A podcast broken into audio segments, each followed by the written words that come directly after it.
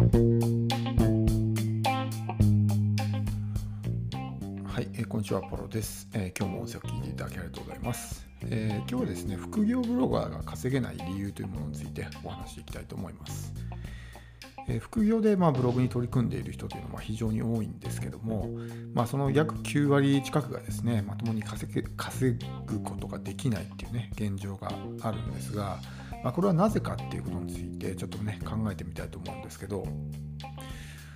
まあ、あのブログってね、本当にすごく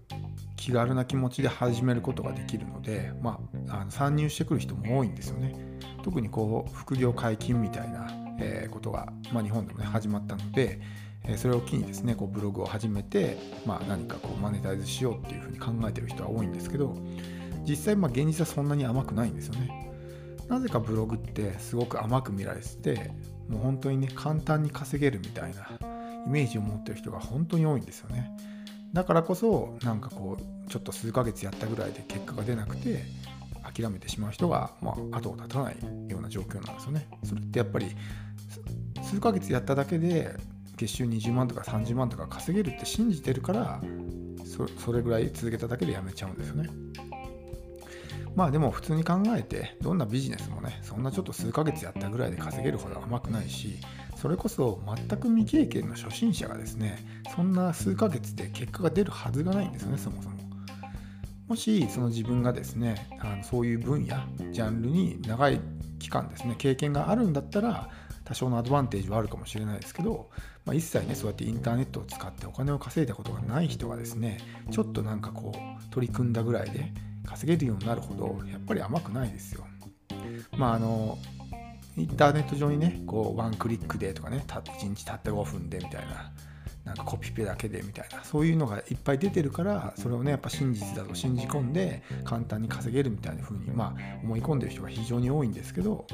まあ、実際のところねあのブログとはいえ一つのビジネスなのでしっかりとねあの、まあ、自分を磨いていってある程度レベルアップした状態じゃないとそんなに簡単に結果は出ないし芽が出るにしてもそんなね短い期間で、まあ、大きな成果が得られるようなもんでもないんですよね。で、まあ、副業ブログまあ、副業ブロガーですねと言われる人々がなぜまあそんなに稼ぐことができないのかっていうことなんですけどまあそのブログに対するこう心構えというかコミットメントみたいなものがやっぱり弱いんですよね本業があるだけにまあ別にその生活に困ってるわけじゃないじゃないですか別にブログがうまくいかなくてもその生きていけなくなるわけじゃないし、まあ、ブログはあくまでお小遣い稼ぎみたいな感じで、まあ、軽い気持ちやってるんですね。まあ、それは別にその人の、ま、考え方だから別にそんなにねブログで大して稼げなくてもいいやっていう人はそれでいいと思うんですけど例えばブログでこうね月収20万30万もしくはそれ以上稼いで会社を辞めてね自分一人でまあ生きていきたいっていうんであればそんな軽い気持ちでね取り組んでて、えーま結果が出るわけがないんですよね。まあ、よく考えてほしいんですけどあの全く言うたらゼロからスタートするじゃないですか。経験もないし知識もないし、ね、アフィリエイトって何みたいな、ね、ワードプレスって何っていう状態から始めるわけじゃないですか。でそういう状態から始めてであの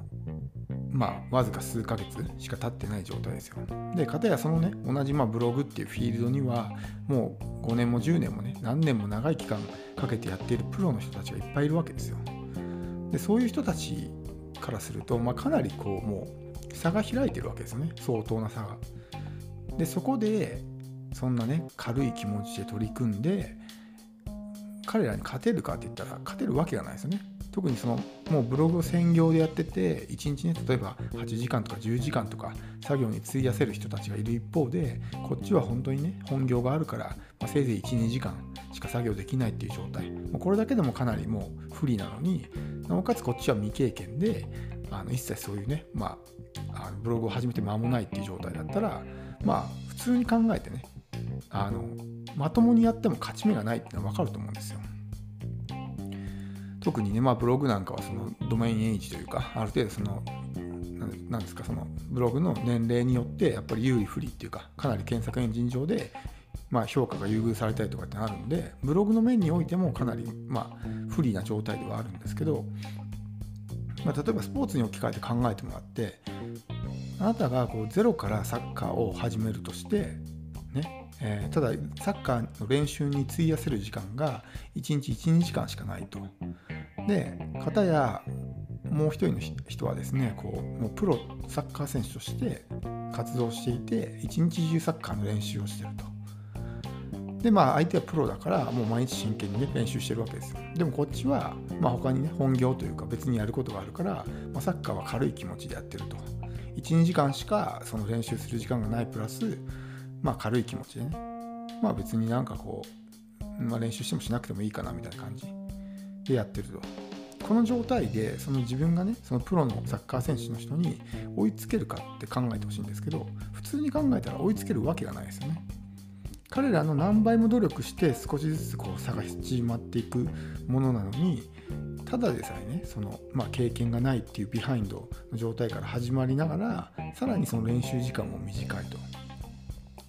プラスアルファそのねあの、まあ、サッカーに対する心構えというかコミットメントも全然弱いっていうふうになると普通に考えたら勝てるわけがないですねそんな状態で。でもブログになるとなぜかそこがねあんまりこう見えづらくなるのか本当に片手間でなんかブログね更新してもしなくてもいいやみたいな感じで軽い気持ちで取り組んででもなぜか稼げると思ってるっていう、まあ、矛盾というかですね、えー、感じてる人は非常に多いんですよね。あのまあこの世の中にはトレードオフの法則っていうものが働いているので何か大きな成果を手に入れたければ、まあ、あのそれなりのものを差し出す必要があるわけですよ。何かを犠牲にしないといけない。まあ、おおよその場合それは時間だったり労力だったりっていうものなんですけどその自分のトレードオフするもの時間とか労力とか場合によっては家族の時間がないからね家族関係を差し出すことになるかもしれないし友達とのね人間関係が破綻するかもしれないし、まあ、そういうトレードオフをすることによって、まあ、お金っていうね、まあ、その結果が得られるわけですけど自分のそのトレードオフするものを出したくないと出さないけど結果だけくださいっていうのは、まあ、この法則にこう乗っ取ってないんですよね、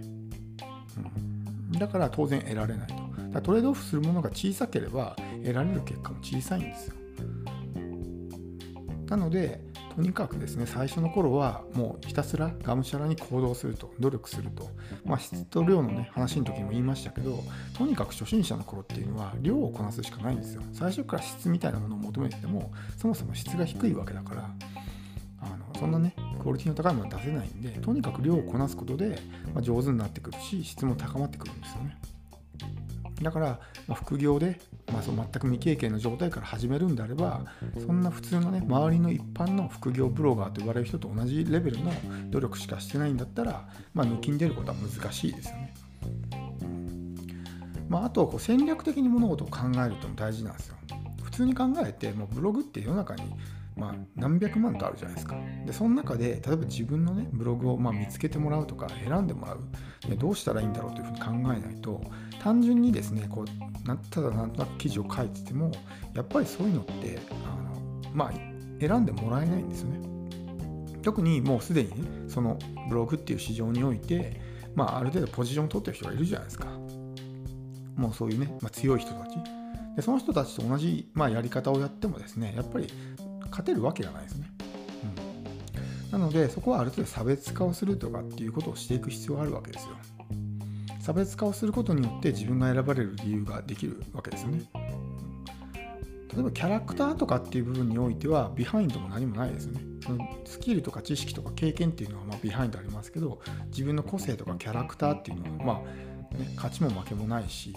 そういうまあどういうねあの読者とか見込み客を相手にするかによって別に自分の方がね圧倒的に不利ってことはないと思うんですよ。その辺を前面に押し出してとにかく少ない数でもいいからまずはその読者とか見込み客と信頼構築をしていくっていうね戦略を取れば別に全くこう未経験でなおかつその参入するのがねかなり後発組であったとしても十分戦っていけるんですけどそういうものがない状態で参入して、まあ、いわゆるそのアフィリエイトサイトみたいな戦い方ですね。検索上位を狙ってとにかくもう信頼構築とか抜きにしてもうあの検索上位を取って商品を売りまくるみたいな戦略っていうのはちょっとやっぱり後発組にはまああんまり向いてないというか不利なんですよね、だから後発組で何をするかっていうと、まあ、キャラクタービジネスというか自分を売り込んで、まあ、自分を好きになってもらう。で少ない数でもいいからとにかくファンを一人でも増やしてでその人たちとこう信頼構築をしていくと。でそこからまああの例えば自分の商品とかね、まあ他人の商品でもいいですけど何かしらのものをこう売っていくっていう、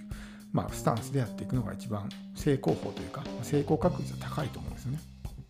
なので、えー、まあもちろんねその人一倍努力するっていうこともそうですけどそれだけじゃなくてやっぱりこう戦略的に物事を考える。何も考えずぼーっとやってるってね、えー、まあ成功確率も低くなるじゃないですか。別にブログだけに限った話じゃないですよね。どんなこともやっぱり全てねこう計画を立てて戦略立ててね考える方が絶対うまくいくに決まってるんでそこはまあ例えばね自分が今やってる方法がうまくいかないんだったら違う方法を試してみるとかっていうふうに切り替えていった方がいいと思うんですよ。必ずしもブログだけで稼ぐ必要はないわけだからブログで稼げないんだったらじゃあねコンテンツ作ってコンテンツのなんかね自分のコンテンツを売ってみるとかっていう方法もあるしね、まあ、僕はそういうふうにやってるんですけどそっちの方がまあ圧倒的に稼げたりするわけですよ。だからあくまでもこうなんでしょうね。あの何も考えずにブログを書くんじゃなくて常にこう考えながらブログを書くっていうことをねやってみてほしいと思います。はい、えー、では今日の音声は以上です。最後まで聞いていただきありがとうございます。